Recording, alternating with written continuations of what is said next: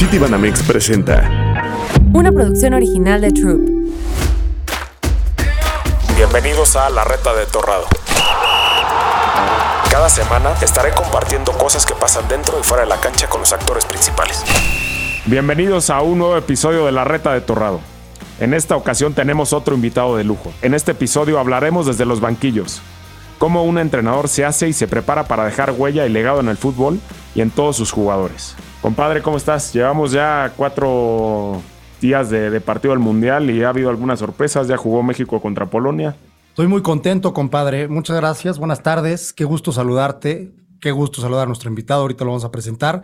Y muy contento ya con... Me encanta que el Mundial, que en este Mundial los partidos sean tempranito. Entonces tenemos toda la tarde para poderlos platicar y discutir. Oye, compadre, ¿y sabes qué? Todavía no tengo mi playera de la selección. No te preocupes, compadre. Hazle como yo. Usé mi tarjeta City Banamex y pude uniformar a toda mi familia, hasta mi suegra, imagínate. Ah. Les compré el álbum a mis chamacos y me armé de una pantalla para ver todos los juegos del Mundial. Además, aproveché las promociones y meses sin intereses que tiene la tarjeta. Buenísimo, compadre. Y seguro con la tarjeta City Banamex me lanzo por la botana, una carnita asada. Y si quieres, te invito. Seguro te caigo, compadre. Pero oye, aprovecha aprovechando que vas a ir de compras, también me gustó el jersey de visitante que va a usar la selección durante el Mundial de Qatar. Ojalá y te rifes, compadre, será un buen detalle. Te lo voy a cobrar, pero me la firmas, ¿eh? Claro, compadre, cuenta con ello. Seguramente con nuestro invitado que le encanta ver fútbol, aprovecha que, que son los partidos en la mañana para en la tarde volver a ver alguno que, que le haya llamado la atención. Es correcto. Doy paso a presentar a nuestro invitado. Él nació en Argentina el 6 de febrero de 1952. Exjugador, Debutó en Banfield en 1971 y en Argentina también jugó en San Lorenzo. Fue campeón del mundo en 1978 y en 1979 llega a México para jugar con el Atlante. Después de una larga y exitosa trayectoria como jugador, se convierte en entrenador, dirigiendo a muchos equipos de México, entre ellos al Atlante, a quien lo hace campeón, al Atlas, al Toluca, al América, a las Chivas, y seguramente se me pasa por ahí alguno. Se convierte en entrenador de la selección mexicana a finales del 2002.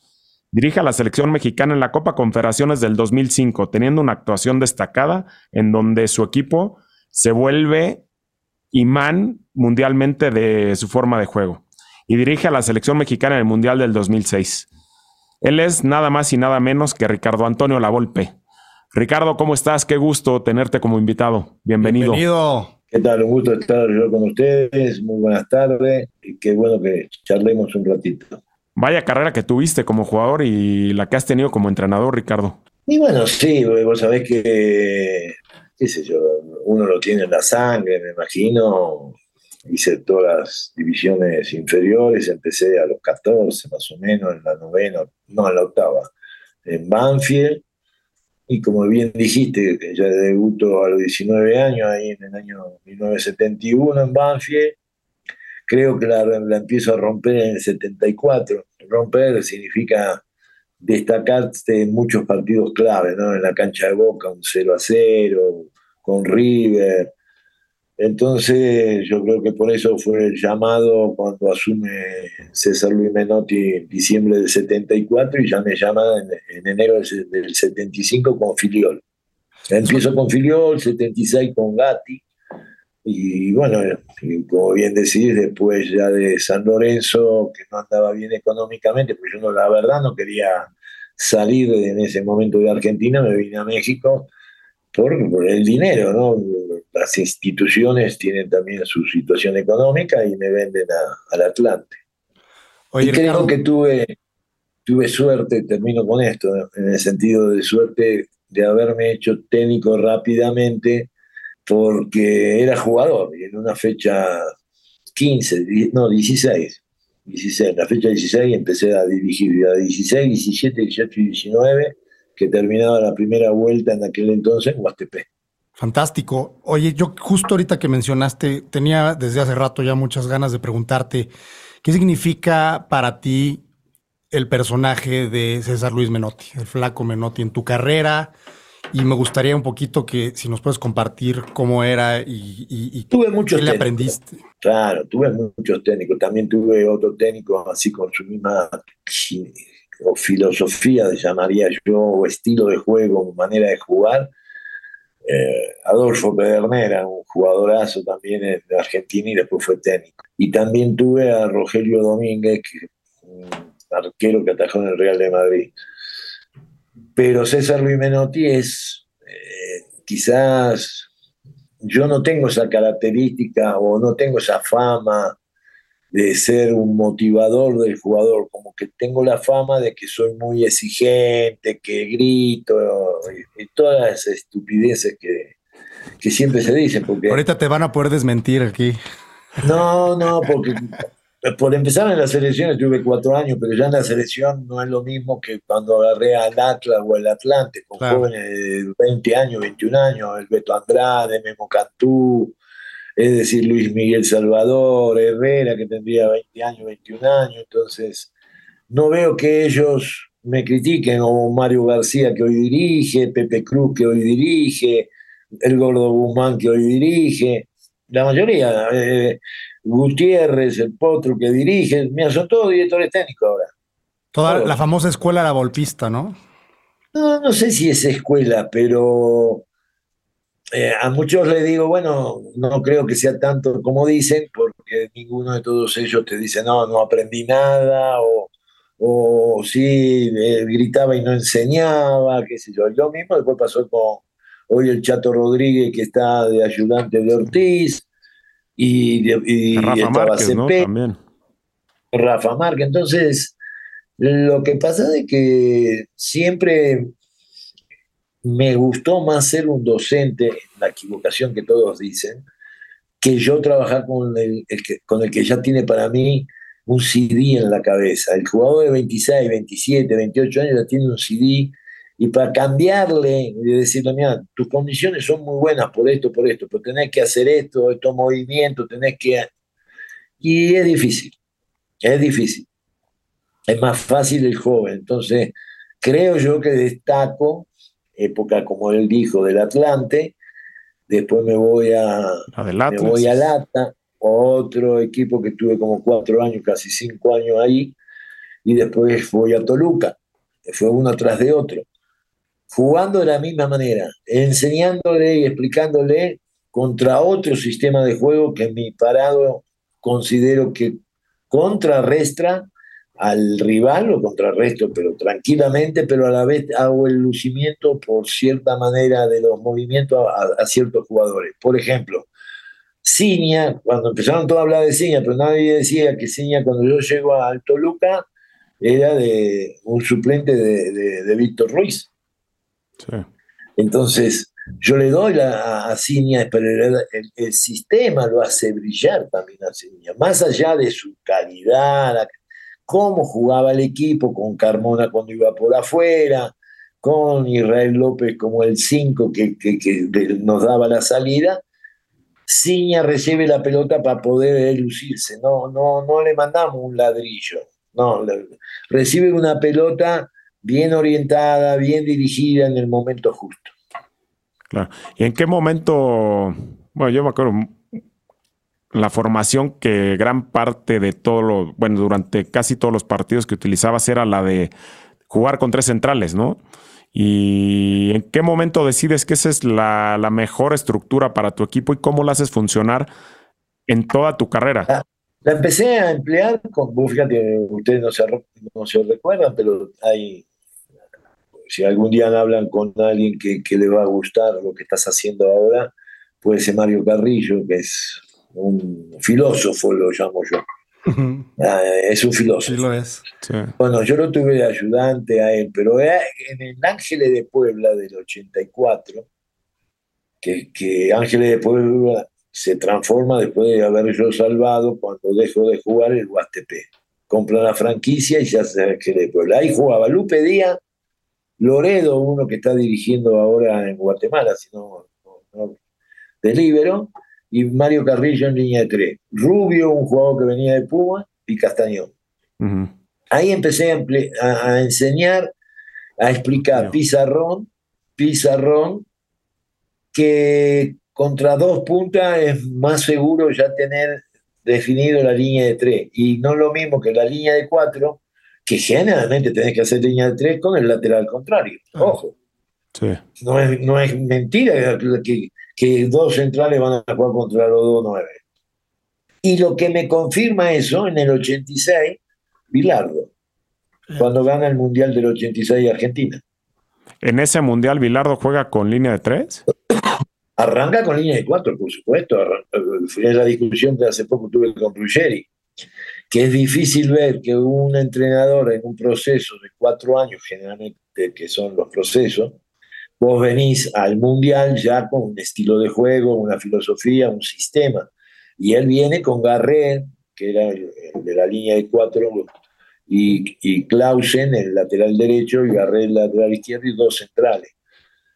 Pero sobre la marcha, cuando él se da cuenta que toda, tanto España, Alemania, Inglaterra, Bélgica, todos jugaban con dos puntas. Él decide jugar con Ruggeri, Brown de libero y Cuchufo. Y, y transforma el equipo en línea de cinco. Con un 8, Enrique, el 5 era Batista, el Diego Bruchaga, Maradona y Valdán. Oye, a ver. Esa, esa formación, ese sistema, que yo iba mucho a, la, a, las canchas de la América, a, Casa Amarilla, ahí, ahí entrenaba Argentina y concentró. Sí. Cuando veo todo eso, me acerco un poco a Carlos, que lo había tenido como técnico también a Carlos Aguilar, lo tuve en San Lorenzo. Entonces, confirmé más que, que era un muy buen parado, contrarrestaba mucho el 4-4-2.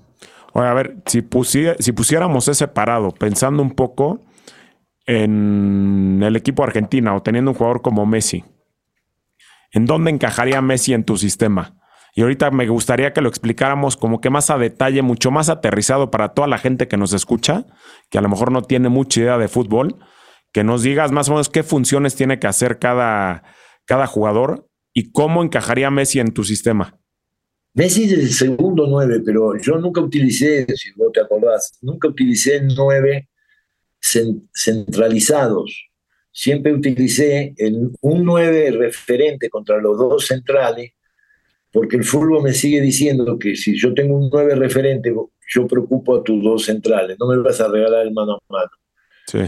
¿Qué me significa eso para que la gente entienda? Que si vos tenés dos centrales contra un solo nueve, vos tenés ocho para marcar y yo, yo tengo nueve jugadores. Por eso tengo un hombre libre para siempre salir jugando. Ahora, ¿a dónde no salís jugando? Claro, ¿por qué? Con ese protagonismo, cuando no te hacen caso, cuando no hacen los movimientos, cuando no hacen los movimientos específicos. Pero yo sí tengo a Messi, por ejemplo, si la agarra el lateral derecho, que es Molina, Paredes viene contra. Molina va a venir contra tu cuarto volante. Vamos a, jugar contra esa, línea de cuatro. Y con cuatro atrás. Molina viene, que es mi lateral, contra tu línea de cuatro, que es tu extremo volante por la izquierda. Paredes, que mi contención va contra tu contención izquierdo.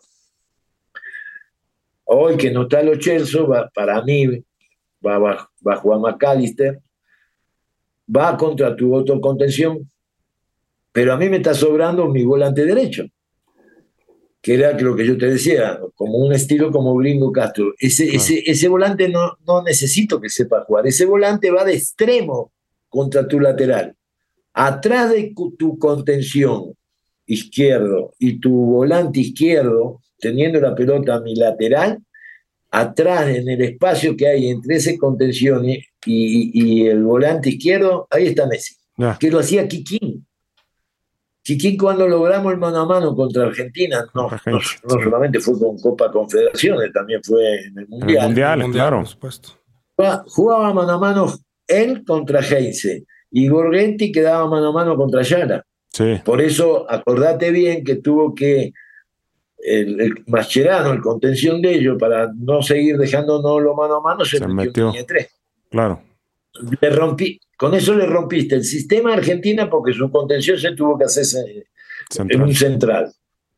Y quedaron con dos volantes, el Masi y quedaron con, con, con Cambiazo. Quedaron medio partido. Por eso tuviste el manejo, la pelota. Después volvemos a lo mismo. Si no tenés la definición, como hoy no la tuvo Canadá, por ejemplo, si no tiene la definición y llega 20 tiros Canadá y 5 llegó Bélgica, 5 llegó Bélgica y 20 el otro, las estadísticas que da FIFA. Vos decís, ¿quién ganó? ¿Canadá? No, no ganó. Si, no, no, tiene buena definición, ni en el penal tuvo definición. Sí, claro. Oye, Ricardo, nada más para traducir un poquito este tema, por ejemplo, a ver, tú siempre hablas de 1, 2, 3, 4, 5, o sea, de los números, ¿no? Entonces, nada más para entender, en tu línea de 5, digamos que el. ¿Quiénes juegan? ¿Qué números uno, juegan? 1, 2, 3, 4 y 5 son, es, tu, es tu defensa, ¿no? Digamos, tus, tus centrales, tus. No, el portero es el 1. Bueno, el portero es el 1, por supuesto. Y luego el 5 en Argentina lo consideran como el contención, ¿no? Digamos que es Edson. Exacto. ¿no? O sea, nada más para, o sea, para que la gente que nos escuche, que a lo mejor ahorita que hablamos de números y tú empezaste a decir un poco de posiciones, tú jugabas con tres centrales, ¿no? Pongámoslo así con los números que sean, tres centrales, jugabas con dos carrileros, que cuando defendías se metían más como laterales y cuando ofendías subían más como extremos, jugabas, si mal no recuerdo, jugabas con tres en medio, ¿no? Con uno fijo, digamos que es como Edson, y luego con dos interiores, uno más suelto que hacía la función de ciña, digámoslo así, y arriba jugabas con dos delanteros, uno más fijo y el otro más suelto, ¿correcto? ¿Más suelto no? Eh, o sea, lo mandabas entonces contra el otro central. No, te voy a nombrar, por ejemplo, en Chiapa, hablo con Avilés Gustavo. ¿A dónde usted me va a desequilibrar mejor? ¿Por derecha o por izquierda? No, por izquierda, me dice. Porque yo engancho con mi derecha y empiezo a encarar. Perfecto, usted se va de 9 a 11. ¿Qué, ¿Qué significa de 9 a 11? Ni juega en el centro ni es extremo en la raya, en la mitad. la mitad. Para explicarle a la gente, en una línea imaginaria, el vértice derecho del arco contrario, izquierdo cuando ataco yo. Esa línea imaginaria, ese espacio. ¿Por qué le voy a regalar espacio? Porque tengo que ocupar con alguien de extremo izquierdo para preocupar al lateral tuyo. Claro.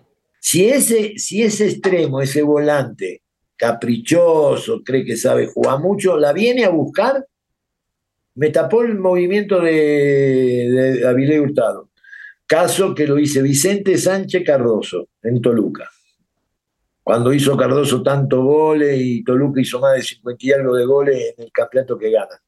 Vicente no iba de extremo, era ese 9 tirado a la izquierda en el vértice más o menos del área de ellos, viniéndolo a buscar. Y, logra hacer mano a mano, pero no hay ninguna duda. ¿Qué puede pasar? Que cierre el lateral contrario del rival. Vienen los cambios de frente. Sí. Por eso Rafa Márquez se destacó tanto en su, eh, por ejemplo, ya él se destaca conmigo en Atlas Sí, por eso. Porque mandaba los, cambios, mandaba los cambios de frente a, un pibito que tenía 19 años más o menos, 18 porque era el más chico, o solo. Claro. claro. No, y al final yo creo que tu sistema pues acaba facilitando el desarrollo y potenciando las cualidades de muchos de los jugadores que pones en ciertas posiciones teniendo todo el conocimiento de sus cualidades y como tú dices, ¿no? Eso de que Rafa tenía ese cambio de orientación muy bien marcado porque tiene muy buen golpeo de balón y tenía esa visión. ¿Cuántos de esos no vimos en el Barcelona? ¿no? Que el Barcelona de Pep. El Barcelona de Pep y que de repente veíamos un cambio de juego de Rafa y se la ponía al extremo, se la ponía al lateral que estaba jugando alto y empezaba a encarar. ¿no? Entonces yo creo que esa es una ventaja que todos los que fueron pupilos tuyos eh, pues les pudiste dar esa posibilidad de desarrollo pero no aprendieron. Fíjate, aquí en esta mesa tuvimos a Osvaldo Sánchez y nos platicaba, ¿no? Que decía que el mismo Pep Guardiola llegaba con Rafa Márquez después del verano del Mundial a preguntarle, platícame por favor, qué es lo que te decía Ricardo Lavolpe y cómo planteaba. El, entonces, yo me imagino esa charla, ¿no? Yo creo que nos deberíamos de ir un año anterior, compadre, que es la de la, Copa Confederaciones del 2005. creo que en ese torneo, la selección que dirige Ricardo juega un sublime fútbol. ¿no? Entonces, la selección. sí, yo para mi gusto sí. De tu selección. Y que nos pudieras platicar más cómo, qué consideras que, fueron los aspectos que, tuvieron cierto impacto en esa selección y fue que hicieron que brillara tanto a nivel futbolístico y que captara la atención de entrenadores como Guardiola, que si bien es cierto estaba empezando, pero que ya veía cosas súper interesantes y que hoy en día aplica en sus sistemas. Lo que pasa es que yo creo que, a ver, eh, una, una de las cosas que me facilitó los presidentes o dueños, como los quieras llamar, acordate los microciclos. El convencimiento de aquellos lunes, martes y miércoles de trabajar un mm. sistema de juego, más allá de que después cuando iban a sus equipos era su problema. Eso lo mencionaste tú. Pero el, el microciclo te da la seguridad, el convencimiento, después te lo va a dar los resultados, lógicamente. Acordate que esa selección, porque todo habla, no, bueno, no pasó el quinto partido, sí, pero esa selección también fue cabeza de serie ¿eh? a un mundial. No, no, no, no es que la cantidad de, partidos que FIFA te va poniendo, eh, te, puso en un momento, mentirosamente quizás, sí, pero te puso en un momento ante el mundo que era séptimo. Por los resultados que tenías, cómo venías ganando, cómo le ganás la Copa de Oro que le tuviste que ganar dos veces a Brasil. Claro. Eh, la Copa de Oro me pusieron de invitado a Brasil, que no me gustó nada, pero bueno, se le tuvo que ganar. Y después, vos fíjate que de ganarle la Copa de Oro, Dijiste, bueno, jugaste en el Estadio Azteca, jugaste de local. Bueno, le ganaste en Alemania en Copa de Confederaciones. Sí, 1-0, un partidazo. Pero ¿qué había? ¿Qué había? Sí, erramos el penal que se pateó tres veces, el Borghetti. que, yo gritaba que el tercero ya no lo pateara, porque Vidal ya, ya lo conocía. de experiencia, ya más o menos te ve el perfil, a dónde mirás, y, y fue que el tercero se lo volvió a atajar porque el primero lo mete, el segundo se lo ataja y el tercero se lo ataja. Que yo gritaba que ya lo pateara Rafa o Pavel Pardo. Pero Oye, y nada más rapidísimo, es que esa anécdota está muy interesante. ¿Por qué no te hicieron caso, carambas? no, no, peor fue con Portugal. En, lo pateó Bravo. En Helsinki. En Helsinki, lo voló. Perfecto. Pero esa decisión se la dejas al jugador, esa, esa, decisión dentro de la cancha o ya, planeado. Es, como los tiros libres, toda la, toda la táctica fija está trabajada, preguntar a él. ¿Quién, ¿Quién va a patear un tiro libre del lado derecho, del lado izquierdo? ¿Dónde se tienen que mover los jugadores? Hay algo que en el fútbol, por ejemplo, no, no, siempre digo lo mismo y parece que no, no les entra Dale a un coreback, a un mariscal, un jugador libre, que tengan un hombre de más y que no lo marquen a ese jugador, que el, que el mariscal sepa que aquel jugador en la banda derecha o en la banda izquierda está libre. ¿Sabes cuántos tantos te hace? 60, porque hay una disciplina. Cuando vos llegas a los equipos, vos le decís, ¿no hay dos en la barrera? Sí. ¿Y nosotros nos pateamos con uno? Sí. ¿Y dónde está el hombre libre? ¿Por qué no lo utilizamos? porque no se trabaja la táctica fija, se tira un centro a ver si cabecea Torrado, si, trabaja, si, si cabecea Borghetti, si trabaja. No, no, no, o el Kikín, no, no, no. Trabaja específicamente el grupo para este es el que va a hacer el gol. Para eso existen las pantallas, lo que se usa en, el en, el básquet. Pero nadie lo hace porque ahí viene que vos sos diferente, querés hacer todo eso, y empiezan, ¿y este de dónde viene? Y este, claro, si nadie trabaja. Entonces, sos un, marciano. sos un marciano. Oye, ¿te gusta el fútbol americano, Ricardo? Sí, lo veo. Te, lo pregunto porque, porque es, un, es un deporte muy táctico, en donde, es, una estrategia pura. Y, y escuchándote hablar, yo siempre digo, este señor sería un gran head coach de un equipo de fútbol americano. Me encanta. Y aprendí en el año 84, 85 en Puebla, con el técnico de las abejas de Puebla, con Toussaint. Fíjate. ¿Y a quién le vas en la NFL? claro, ese, y bueno, él fue el que me decía, ¿por qué en los saques de banda, todo lo que plata parada, no, usaban las pantallas? Claro. Es decir, si ustedes dos que están ahí parados quieren hacer el gol, no, pero si entre ustedes dos el movimiento torrado va a, ir va a ir a bloquear un poco al que te marca vos, vos sorprendés todos los tiros. Que eso es lo que pasa en el básquet, por eso hay tantos, tantos. Los partidos 89, 100, 100 y algo. ¿Por qué? Porque son imparables. Hay jugadas que son imparables. Sí, en un espacio mucho más corto, con menos jugadores. Por supuesto, el fútbol tal vez, tal vez, tal vez el problema del fútbol es que la cancha es demasiado grande. No, pero o sea, lo que dice Ricardo un poco es para aterrizarlo un poco al fútbol. o sea, en la táctica fija, diciendo un corner, ¿no? Por poner un, un ejemplo ahora. tienes en su selección, teníamos a un compañero que era Pavel que le pegaba espectacular a la pelota. ¿No? Y tenías a un Rafa Márquez que iba muy bien por arriba, tenías a un Borghetti que también remataba muy bien por cabeza, al mismo Omar Bravo, ¿no? Que era chaparrito, pero que tenía. Bueno, y el Kikín. ¿No? Entonces tú imagínate que pues, se repartieran los roles y que supieran que a lo mejor el primer corner, unos tenían que picar el primer palo, otros al segundo, otro tenía que bloquear al que estaba marcando a Borghetti y Borghetti entraba a rematar solo y tenía grandes posibilidades de hacerlo porque iba muy bien por arriba. Entonces, pues, tienes muchas probabilidades de que le puedas sacar mucho, mucho fruto a, tu balón parado a la estrategia. Luego hay que trabajarlo, ¿no? Y el balón parado, trabajarlo, el futbolista no le gusta absolutamente nada. no, y Ricardo me lo podrá decir. Cuando llega la táctica fija, todo el mundo dice, puta, la táctica fija, si ya la sabemos, y nadie le da la importancia que hoy en día el balón parado tiene, ¿no? Habrá que ver cuando acabe el Mundial cuántos goles se dieron a balón parado, incluyendo los penales. No, muy difícil. Y, bien como vos decís, el jugador ya se quiere ir, no quiere trabajar.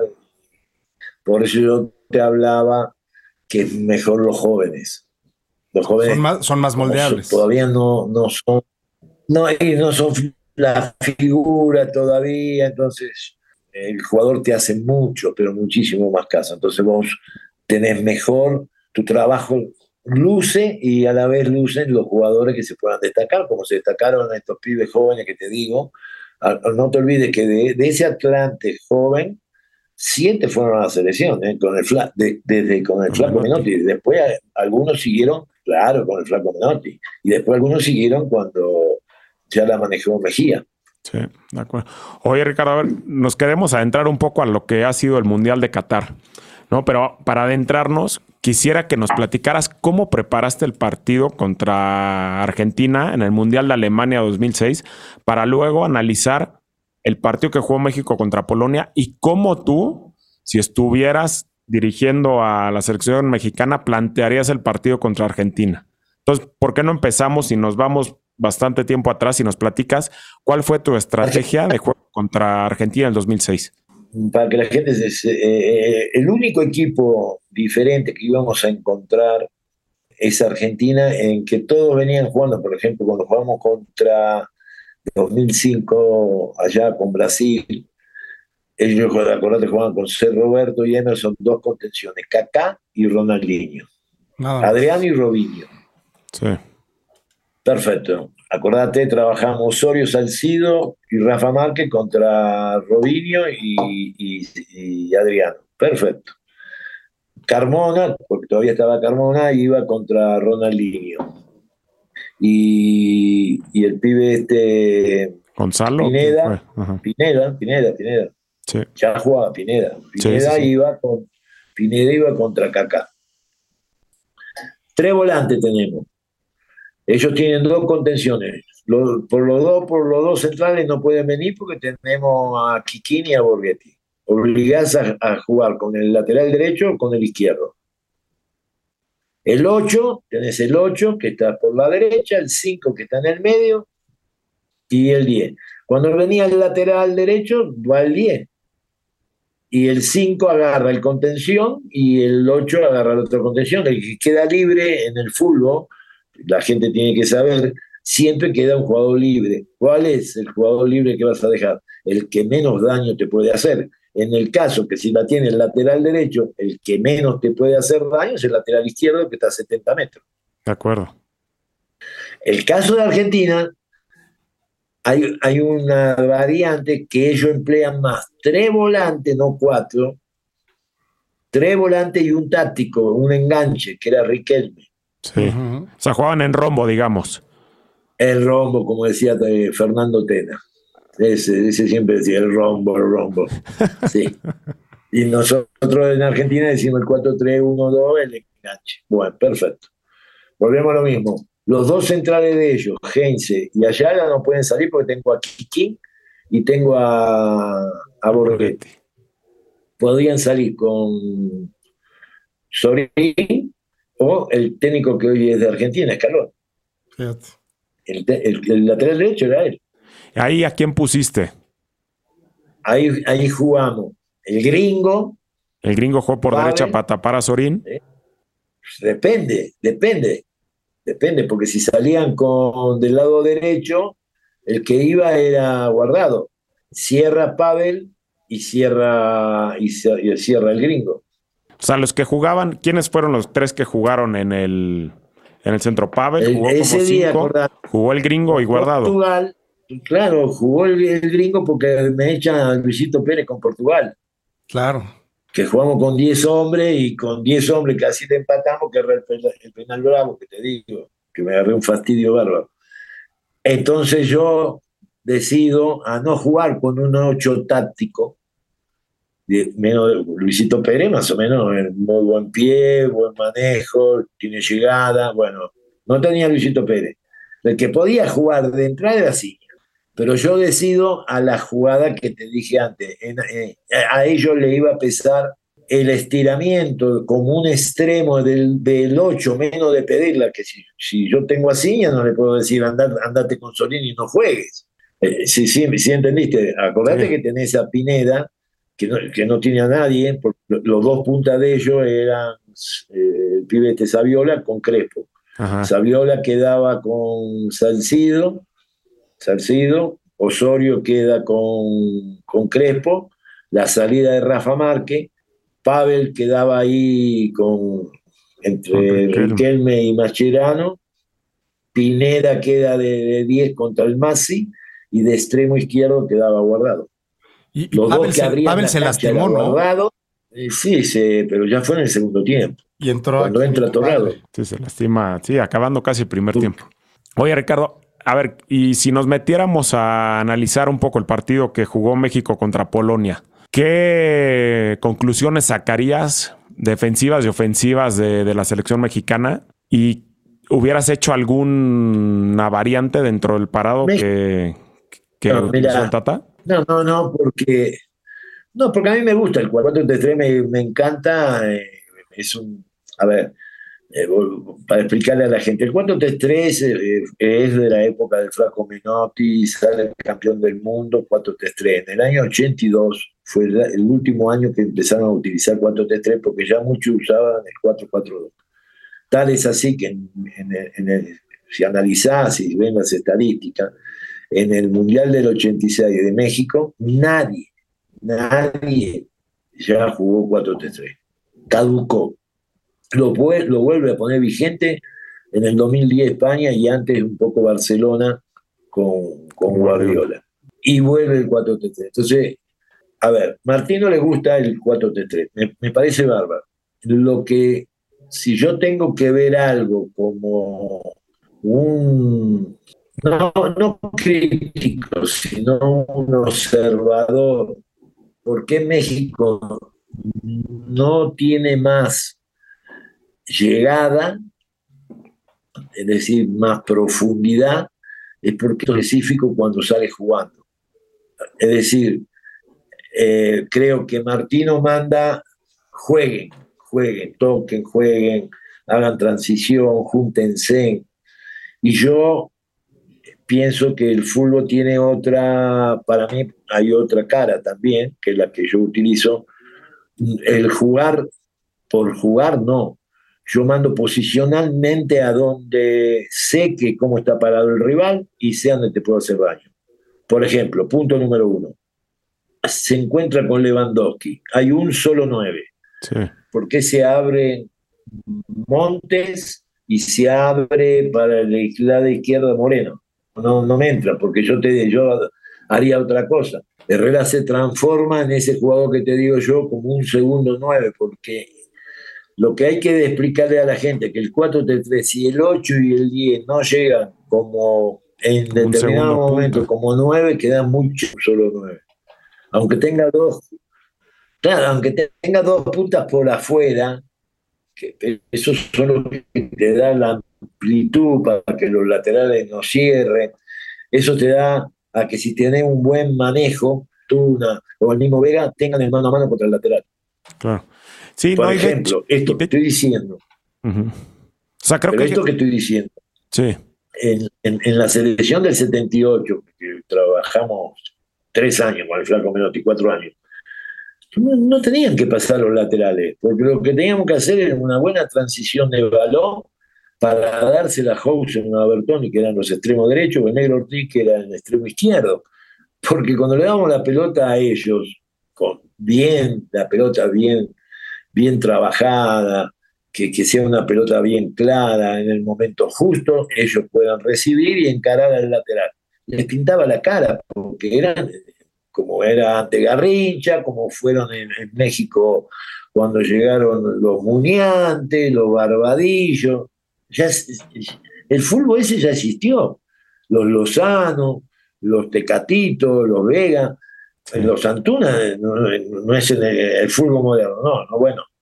Si empezamos la visoría y la captación y a buscar el win, es fútbol moderno, sí, pero ese fútbol ya, ya se jugaba hace años atrás, por eso acá vinieron los Barbadillos, los Muñantes, los Ceballos, por eso ya vinieron. Hoy se busca nuevamente, a través de lo que hizo el 4-3-3 famoso de España, hoy lo vi otra vez a España, siempre con amplitud, llegando el 8 y el 10 con el 9.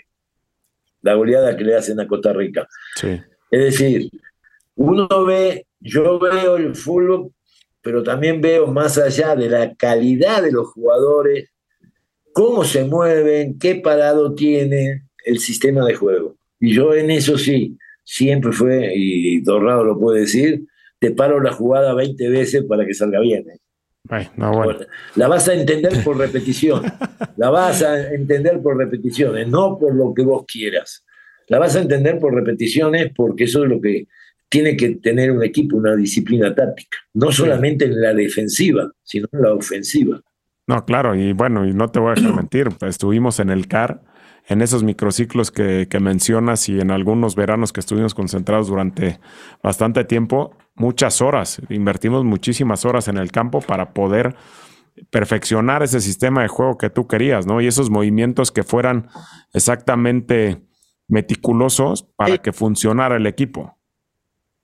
Primero, siempre fui agradecido de los jugadores que entendieron lo que vos decís, el sacrificio. Y por eso yo me animé a decir una palabra que cayó mal, pero fue por un periodistas de tractores que hay. Veníamos de Copa Confederaciones haciendo un muy buen papel, demostrando el fútbol mexicano al mundo. Y me dicen, ahora viene lo más difícil, que era la eliminatoria. Y dije, no, paso caminando. Claro. Porque ya sabía, es que ya sabía que el equipo me había aceptado, me había entendido y le gustaba cómo jugaba el equipo. Es decir, no había una obligación de un jugador que va a hacer algo que no le guste, no. Guardado lo sigue diciendo, Guardado, eh, Pineda lo sigue diciendo, Osorio, Pavel Pardo, donde jugó, se divertía, gustaba de lo que hacían dentro del campo de juego. Y eso fue el convencimiento de esos lunes, martes y miércoles, que al principio fue difícil, al principio sí, pero después los resultados que empezaron a tener se dieron cuenta. No te olvides de que nueve jugadores se fueron a Europa. 100%. Oye, me, gustaría nada más que nos platicaras un poquito, Ricardo, ¿cómo, cómo, ¿por qué escogiste de auxiliar técnico a Jorge Campos? ¿Qué, qué, te ah. aportaba en, el, en, el, en tu equipo? Aparte de bromas. El cuerpo, técnico, eh, claro, el cuerpo técnico se debe de componer cada uno en una función. Vamos a poner el duro, era yo por la fama, la prensa, el duro. Yo necesitaba a alguien en el vestidor, conversaciones con ellos, con los líderes, con los jugadores, cómo están, eh, a ver, yo voy y le digo a Ricardo, porque te la confianza con Jorge, por eso yo le digo a Ricardo, y hoy entrenamos menos, hoy sí lo, le deja salir y hay un asado, hoy... Ese era Jorge, Jorge era el, enlace entre los jugadores y, lo que yo me tenía que enterar. No era el cagüete, ojo, eh, no era la oreja. Era, a ver, yo sabía que él tenía, como es jodón, como es chistoso, se, acerca a los jugadores, es querido, no llevas tampoco a alguien que vaya a poner disciplina, no. Yo necesitaba a alguien eh, que, me, que divierta a los jugadores, porque está el momento de diversión y está el momento de exigencia. No, y aparte para mí era importantísimo en eso. aparte de todo eso lo que mencionaste, ¿no? De su capacidad también para analizar el fútbol, porque él también lo veía desde atrás, en, siendo portero como tú. Aparte fue pues un, un, referente de la selección, ¿no? Entonces no llevaste a cualquiera, llevaste a un gran referente que fue uno de los mejores jugadores en el 94 y en el 98, con una gran credibilidad ante todos y muchos fuimos compañeros de él. Lo tuve en el Atlante, ojo, lo conocía perfectamente quién era. ¿Y lo pusiste de delantero alguna vez? Claro, en Morelia se hace un gol que le hizo Figueroa, ¿te acordás del chileno? Sí lo, lo vea de medio adelantado y Figueroa en la cancha en Morelia estábamos jugando. Lo ve medio adelantado y le quiere hacer un gol más o menos del círculo central, campo nuestro. pero no lo habían todavía apretado a, Figueroa y Figueroa como que lo ve adelantado y se la quiso tirar de moquillada. La vio tan fácil, Jorge, que se la quiso, se tira como de palomita y pararla como una vez lo hizo Higuita. Sí, de escorpión. Sí, sí, eh, quiso hacer lo mismo, nada más que la pelota entró. La tenía que haber sacado chilena, en eso sí era, era bueno el güey. quiso hacer lo mismo. Cuando termina el primer tiempo, le digo, vos me estás cargando, no te puedes hacer ese gol. y sabes lo que me dice, yo enojado. Yo estaba enojado, ¿cómo me van a hacer ese gol? Y me dice, no te preocupes, ahora poneme de nueve que te hago un gol. ¿Qué qué? Le digo. Para colmo había, había un, un código con Hugo Sánchez, que se había acordado de no sacar a Hugo, que era el 9 del Atlante, y poner a, Jorge. Había, había una cláusula. Había un dicho ahí, un código que yo no. claro, que, bueno, la cláusula a un técnico no le puedes poner cláusula. Claro. Pero lo había aceptado yo, lo acepté porque sí, sería algo muy. viste, no, no se tomaría bien, va. Entonces dije, bueno, está bien. Entonces tuve que sacar a Hugo, poner a otro jugador y faltando 20 minutos puse a Jorge. ¿Y sacaste, al, ¿y sí sacaste al jugador que habías metido por Jorge? Saqué a, los y sacaste a Hugo. Que era Sí. Y después tuve que poner a, al arquero y después ponerlo a este de nueve. Oye, estoy impresionado de la memoria que tienes, caray. Los tres cambios. ¿Y te marcó gol o no? Sí, entró Félix y empatamos el partido. Qué belleza. Qué belleza que le salió bien eso. Sí. Oye, Ricardo, bueno, hablando de tecnicismos y de, y de entrenadores, siendo tú un gran estratega y como se nos viene el partido de, de México-Argentina el sábado, ¿cómo plantearías tú el partido entendiendo que es un, es un partido debido a muerto. Yo creo que es un octavos de final adelantado, porque el que pierda probablemente tenga pocas probabilidades de seguir avanzando en el Mundial. ¿Cómo plantearías tú este partido? Yo no, primero por seguridad de lo que es Argentina y, que no se lleven lo que demostró Argentina en el último partido, porque vuelvo a repetirte, cuando empezamos a... No, no, no, no estábamos grabando, tuvimos una conversación. Argentina no venía jugando así. Argentina va a jugar nuevamente con un 4-3-3, va a ser Messi tiradito como yo tiraba a Kikín, que te digo, un, 9-7, ahí como jugaba él en el Barcelona, Lautaro, Di María va a ser el, tercer volante extremo. Va, hay dos nombres, te voy a dar, McAllister o eh, eh, Fernández, Enzo Fernández, el 10, porque le falta los Chelsea. El 5 es Pared y el, y el 8 es De Paul. Y la línea de 4 con Molina por un lado, y para mí que puede jugar a Cunha, que no creo, porque me parece que el técnico argentino sabe que ahí hay un extremo de México, entonces para mí va a poner a Tagliafico, pero bueno, eso. Ante ese, eh, ante ese parado que va a hacer, yo no tengo ninguna duda que tenés yo jugaría con línea de tres, sin ninguna duda, para marcar bien a Messi y a Lautaro. Los dos laterales que van a ir, uno contra Di María, y el otro no, no tienen, porque Messi eh, eh, ya lo agarré con, con, mi central. Vamos a poner con Moreno. Moreno. Que ya tiene una amarilla. Araujo y Montes serían, vamos a poner, puede haber otro. Sí. A Vázquez, a Gallardo, ya lo mando con De Paul. Que lo mandas a marcar al interior. Ah, sí, porque tengo el extremo que va contra Molina, el lateral que va a Sevega. Tengo entre los dos centrales, ya me imagino que va a jugar Henry, me imagino. Y por el otro lado tengo el extremo que va a ser Lozano, contra Tagliafico o Acuña.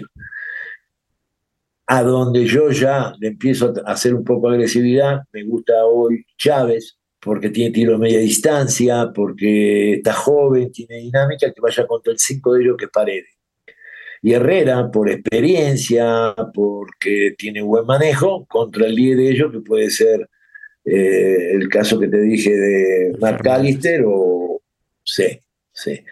Ahora lo que voy, ¿por qué más que me gusta ese planteamiento? Ahí, hablamos del parado defensivo, pero yo lo que quiero es que, que México tenga el protagonismo que tuvimos en el 2006.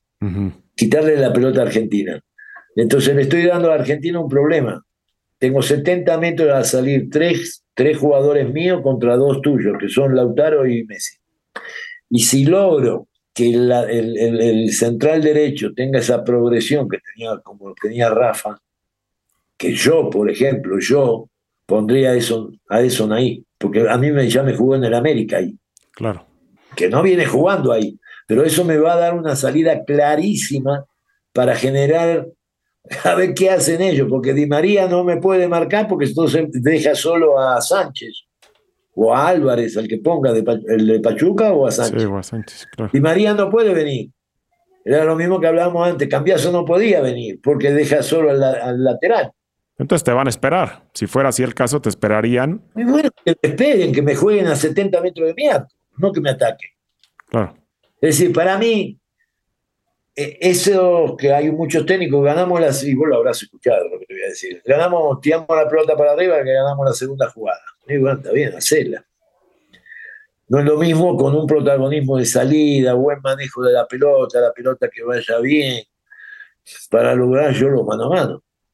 Este, clip, este clip ya quedó grabado, ahorita se lo voy a mandar a su WhatsApp al Tata, por favor, para que ponga atención. No, pero lo que dice es cierto, o sea, de, alguna forma pero cada técnico tiene su manera. No, totalmente, totalmente. ¿Cómo, ¿Cómo le jugaría? Yo le jugaría así.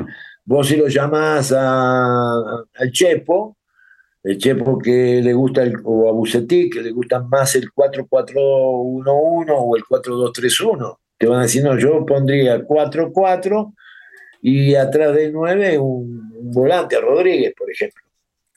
No, lo que acaba entendiendo, Ricardo, es que, o sea, pondrías esa formación para tú tener el protagonismo, tener la posesión de la pelota, que, te ataquen menos y que cuando te ataquen tengan que construir mucho más atrás y que tú tengas más espacio para defender en el caso de que te ataquen. Es que mira, Torrado, a ver por qué explico un poco más esto. Si yo juego con línea de cuatro, yo juego con línea de cuatro, no, no veo la salida clara ¿Cómo salgo? Los dos centrales, vamos a poner que vuelve Montes y, Moreno. Perfecto. Ellos tienen a Messi ahí y a Lautaro. Ya medio difícil. La vas a agarrar adentro del área. Después, ¿a quién se la toca? A donde se la toqué a Sánchez, va a estar Di María. Los, el volante derecho que ponga va a estar eh, McAllister. Y te digo más, capaz que McAllister va contra tus cinco y Paredes va contra tu 8. ¿Sí me entendés? Porque, porque va a ser mejor el recorrido más corto de que McAllister de 10 pase contra tu 5 y recorre un poco Paredes. Y te tapó la salida. No, ¿a, dónde, te quedaría Gallardo cruzado si sales con Sánchez. Pero está muy lejos. ¿A dónde? ¿Y De Paul a quién marca? De Paul, pues si juegas con 3, pues tendría ah, que agarrar a. No, no, pero él te va, él te, él te aprieta con 4. De Paul es un. El, el, el, Ochelso ese que, que, le costó tanto. Encontrarlo. encontrar su, su, reemplazante. Ellos, cuando no te hacen el presidente alto, es que hace 4-4. Va a ser. Pero al margen, el, el cambio que vos decís, hay cosas que hay que explicarle también a la gente y a los jugadores jóvenes que cuando la agarre tu central, la pelota está en el pie derecho vos venís corriendo con un perfil con, para darle con tu pelota diestra, pie derecho. Decime cómo vas a hacer cuando te apriete Lautaro para hacer un cambio a Gallardo que está 35 metros, 40 metros del otro lado. ¿Cómo hacer el cambio? No, imposible, no puedes. Lo que pasa es que algunas veces se cree que el pressing es por hacer pressing. No, el pressing es cuando un equipo ya Vos fijate el pressing que le hizo Arabia Saudita y por eso pudo achicar. ¿Por qué pudo achicar la defensa de Arabia Saudita? Porque hubo muy buen pressing rápido. No te olvides que la pelota es una referencia, acordate siempre de esto. Sí, sí, sí. A mayor recorrido de una pelota, mejor pressing te puede hacer el rival. Por eso es difícil hacerle pressing alguna vez a los brasileros, porque juegan en corto. Ah. Entonces, eso, eso, es, estas cositas es el oficio que hay que enseñarle al jugador joven. Y cuando llega a la primera, ese jugador de 18, 19 años no sabe nada de lo que estamos hablando. Porque no se lo explicaron nunca. El pressing tiene que saber ser leído por, por tus jugadores, como una lectura, cuando la lees, cuando lees un cuento. Pelota larga. ¿Qué me dio? Que ya me dio que puedo hacer el pressing, con una velocidad y cuando recibió ese jugador, ya te tengo encima. Sí. Cosa que alguna vez le dije a Gonzalo Pineda que el gol, si él hace lo que tiene que hacer, el Maxi nunca hubiera hecho el gol. En el gol de Maxi Rodríguez. claro. es un pase de 30 metros y, Pineda se lo tenía que haber comido. y Pineda me dice a mí, Gonzalo. Gonzalo es el mejor ejemplo que estás diciendo ahorita, ¿no? Es un pase muy largo, cruzado, que le dio, que le podía haber dado tiempo a Gonzalo de hacer una velocidad de aproximación. Le dio tiempo, además que él se frena porque pensó para estar mejor parado para marcarlo cuando lo bajara con el pecho y ahí lo iba a marcar. No, no la bajó, no, no, no, te preocupes, la pateó. se la acomodó con el pecho y pateó. Oye, Pero eso es. Algo definitivo.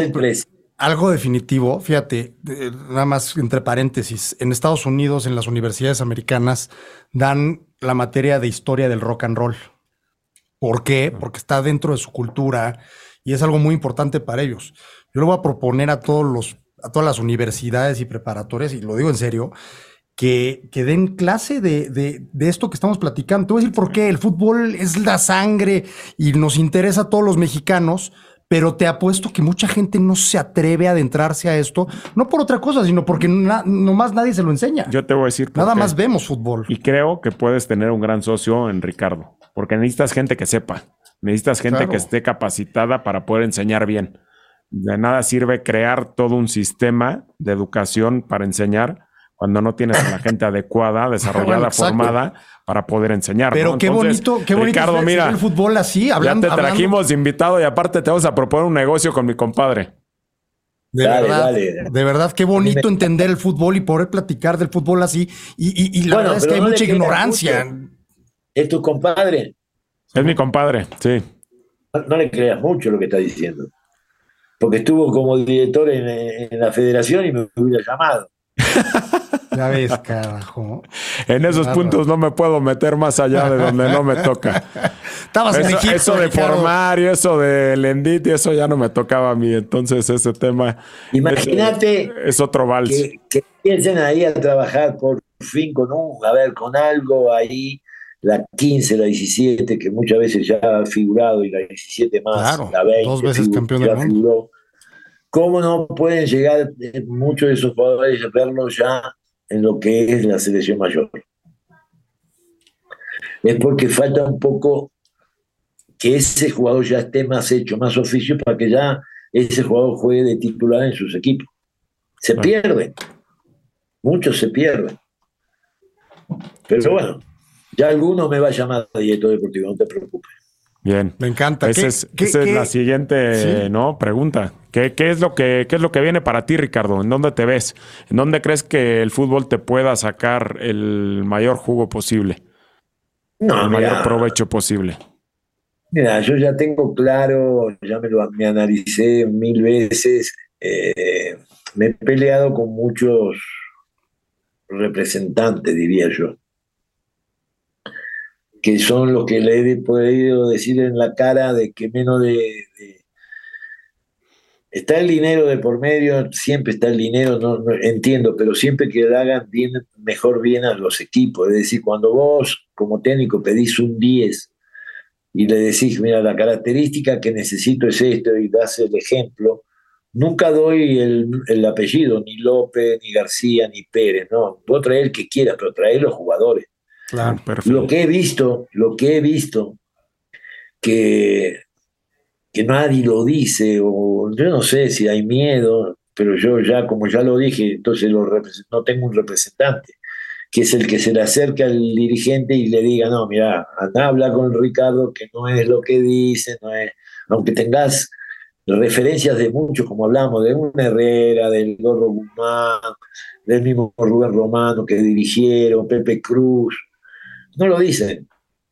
No dicen porque no, a ver si cae mal si lo defiendo a Ricardo La Volpe. Entonces, yo ya lo tengo digerido, voy a estar mucho en Zoom, voy a estar, y tengo planeado hacer un diplomado, me voy a meter, eh, así como están haciendo ustedes, pero con puro pizarrón, y terminado las cuatro semanas hablando dos veces a la semana aproximadamente el curso, por ejemplo, para 13 años.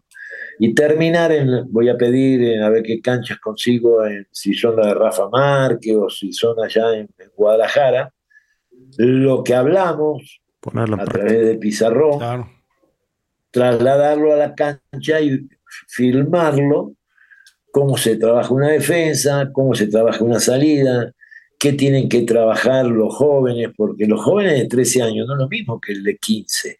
El de 13 años lo tenés que dejar que se divierta, que demuestre a ver qué tiene adentro, y no que vaya un entrenador, tocala, no gambetes, no, lo, porque ya ese jugador, si vos le, le quitas eso que tiene, después la toca ¿eh? y, la gambeta la pierde. Entonces, Sería un poco más de fundamento, Ricardo, tu tu diplomado, digámoslo así, fundamentos defensivos y ofensivos para cualquier sistema.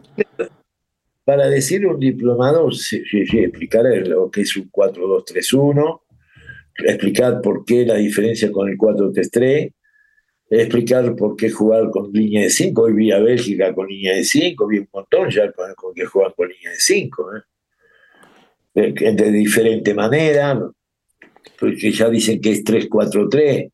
Bueno, ahora ya inventaron que los dos laterales, como pasan con los dos contenciones, ya dicen que es 3, 4, 3, yo te diría, es 5, 2, 3. Entonces, explicar que un trabajo de semanal del 5-2-3 en defensiva y ofensiva no es lo mismo que jugar con línea de 4. Claro. ¿Cuál es el sistema que has visto durante el Mundial, durante los partidos que van del, del Mundial, que más te ha llamado la atención? Hoy vi pero no, no puedo analizarlo. Me gustó España, pero se encontró con un equipo eh, anímicamente, lo sentí mal a, Costa Rica, yo dirigí en Costa Rica. Sí, me acuerdo. siete jugadores, siete, siete, jugadores que están en la selección siguen siendo de la época mía del 2011. Y están grandes. Son grandes, lo vi, pero me gustó el 4-3 que jugó. Apagados. Sí, sí, muy apagado. Pero vi, me gustó el 4-3-3 que, que utilizaron. Ahora vi ayer a, Francia. ¿Qué te pareció? Bueno, me gustó. Ahora creo que puede tener los dos extremos mejor que México todavía, diría yo. Mbappé y, Dembélé. De, de estos, de estos equipos que has visto. Griezmann que es un jugador muy importante atrás de nueve, ¿no? De Giroud. De estos equipos que has visto, de los que hemos visto, ¿cuál te gusta para ser campeón? Como última pregunta. Yo creo que todavía nos enfrentaron entre ellos poco, porque Inglaterra me gusta, Inglaterra es, brava, Francia es brava, este, Brasil va a ser brava. Es decir, yo ya los tengo más o menos, Portugal, lo, que lo quiero ver. Bélgica hoy defensivamente sí me gustó, eh, ofensivamente no me gusta porque hay veces que, vuelvo a repetir, le da la libertad a los jugadores porque son de, mucha calidad, pero no tienen movimientos específicos. Y hoy si no tenés esos movimientos específicos, y lo sigo insistiendo en esto, vos tenés que hacer algunos movimientos y, es, y cierto jugador en cierta jugada no juega porque le va a dar la oportunidad a que el que sí juega y tiene mucha habilidad, recibir el mano a mano. Y no, no sentí hoy eso en Bélgica y no me desagradó Canadá. No, Canadá jugó bien. Le faltó, le faltó definición, pero vamos a verlo. Todavía está muy difícil, pero habíamos que hacer una charla en la mitad que termine la primera de esta cuando se enfrenten entre los más difíciles. Por ejemplo, el partido, como bien decís vos, vamos a ver ahora qué hace México contra Argentina y qué hace Argentina contra México. ¿Dónde lo vas a ver? Porque es que los dos, los dos se encontraron con equipos que ni lo, lo, propusieron, le regalaban la salida, los dos. Claro. ¿Dónde, ¿Dónde, vas a ver el partido México-Argentina, Ricardo? No, estoy en, eh, en tu DN, con Ah, estás, transmitiendo, ¿verdad? Sí. Qué maravilla. Oye, ¿qué? No. Espero. analítico. Eh, sí, Pero, pero estás en la transmisión del partido. Sí, sí, pero me gusta decir cosas analíticas. Oye, ¿qué gol de la selección mexicana en un mundial ha sido el que más te ha gustado, independientemente de lo táctico, del, por, por la razón que tú quieras, y tu favorito, el que te venga a la mente inmediatamente? No, el que, el que me gustó más y que gracias a ese gol eh, creo que pude tener la continuidad como técnico de la selección, es el de Osorno a Brasil, eh, para cuando salimos campeón del campeonato de oro. Sí, claro. El de Osorno que le ganamos a Brasil cuando se agarra la cabeza a Hugo Sánchez. Ricardo, qué lujo, qué joya poder platicar contigo. No, no, se rían, ¿eh? porque es verdad, fue grabado por Sí, se, agarra la cabeza, o sea, no le gusta. Pero no, pero a ver, o sea, se agarra la cabeza por el gol que hace, ¿no? Que dice, ¿qué golazo hace? ¿O por qué? Ah, sí. Sí, sí. Se agarra la cabeza. sabían, sabían que si yo no ganaba la Copa de Oro, ya me, ya me habían dicho, estaba afuera. Por eso él me dice cuál es jugador, un, gol importante para mí fue ese, porque ese me, regala la continuidad y, me dio ya más tiempo de trabajo y fui mucho más cómodo a la Copa Confederación. De. Pues Ricardo, lo dicho, muchísimas gracias por tu tiempo. Un lujo, un placer poder platicar con alguien que sabe tanto de fútbol y que nos puede enseñar tanto muchísimo éxito. Ojalá y podamos ver pronto tu, tu diplomado, máster eh, o tu pizarrón, como le quieras poner. Pero creo que vale mucho la pena que puedas transmitir todo este conocimiento que tienes y que mucha gente lo pueda entender y lo pueda desarrollar. Y me atrevería a decir hasta, no solo en México, creo que te deberías de proponer abrir fronteras y hacer que la Confederación de CONCACAF pudiera tener acceso a tu a tu diplomado masterclass, porque sin duda eso le ayudaría muchísimo a nuestra zona para que mejorara. Yo me voy a inscribir, sin duda. Tengo que conseguir un representante. Para todo necesitamos hoy representante, en serio. ¿Eh? Hay, que necesitar ese para que puedas vos dar todas estas clases. Perfecto. Ricardo, tus redes sociales, ¿tienes redes sociales donde la gente te pueda seguir, donde la gente te pueda eh, buscar? Sí.